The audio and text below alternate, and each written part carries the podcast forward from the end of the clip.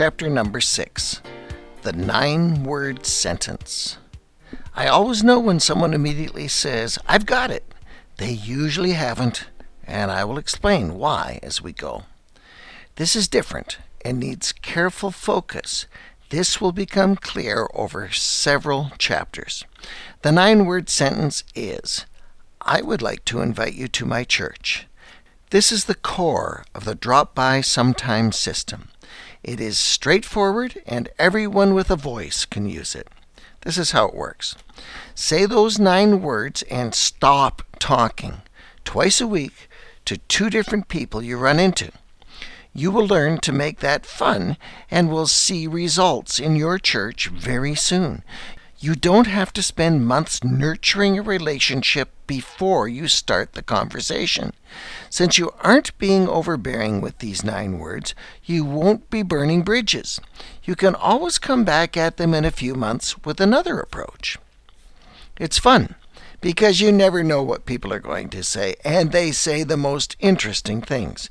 You will hear what is obviously just a lame excuse, but keep a record because people give very creative excuses. You will hear some profound responses. You will hear pat answers they learned from someone else. You will also hear people tell you of their church experience in the past. You will hear some say a maybe someday after something else is done. You will hear some say nothing. The interesting thing here is that you don't actually ask a question with the nine words. What you do is gather some information. The person you are talking to might take your sentence as an invitation, but when you look at the words, it isn't an actual invitation.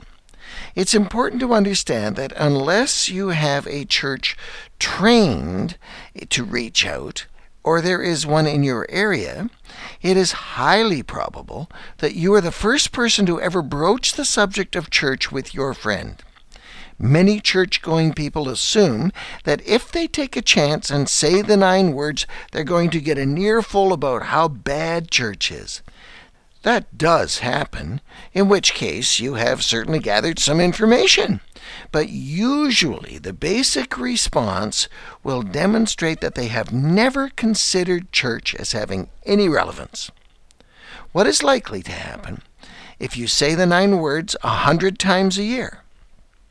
All I can tell you for sure is that you can't even begin to guess, but it breaks down something like this.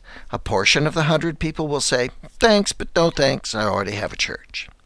There is some conversation to follow, but maybe not an actual invitation. A portion of the list will just give you a flat out, Don't bother, and that ends the first conversation. But there might be some follow up for later, and we'll explain that later a portion of the 100 people will show some modest interest. Another portion will show some enthusiastic interest. How many will be in each category? Well, that depends on your research. Keep track for yourself.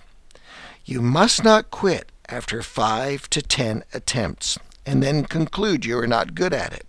This is about finding the right people, not convincing people. You may go through 20 or 30 people before you find three in a row who are interested. Keep at it. I will hazard some guesses for you. Those who say they have a church might make up half the list. If that were true, you would be fighting traffic jams on Sunday mornings.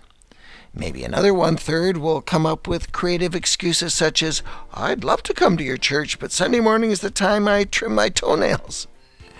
Now we're down to about 20 people left.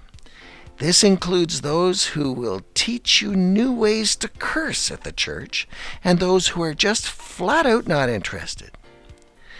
There will likely be five to ten people who actually consider going to church with you. Again, we won't know until the year is up. Maybe six will promise to come to your church with you when they get a chance, whatever that means. Of those half dozen, maybe three will actually come out once. If and only if your church is friendly, one of those will start attending your church on a semi regular basis.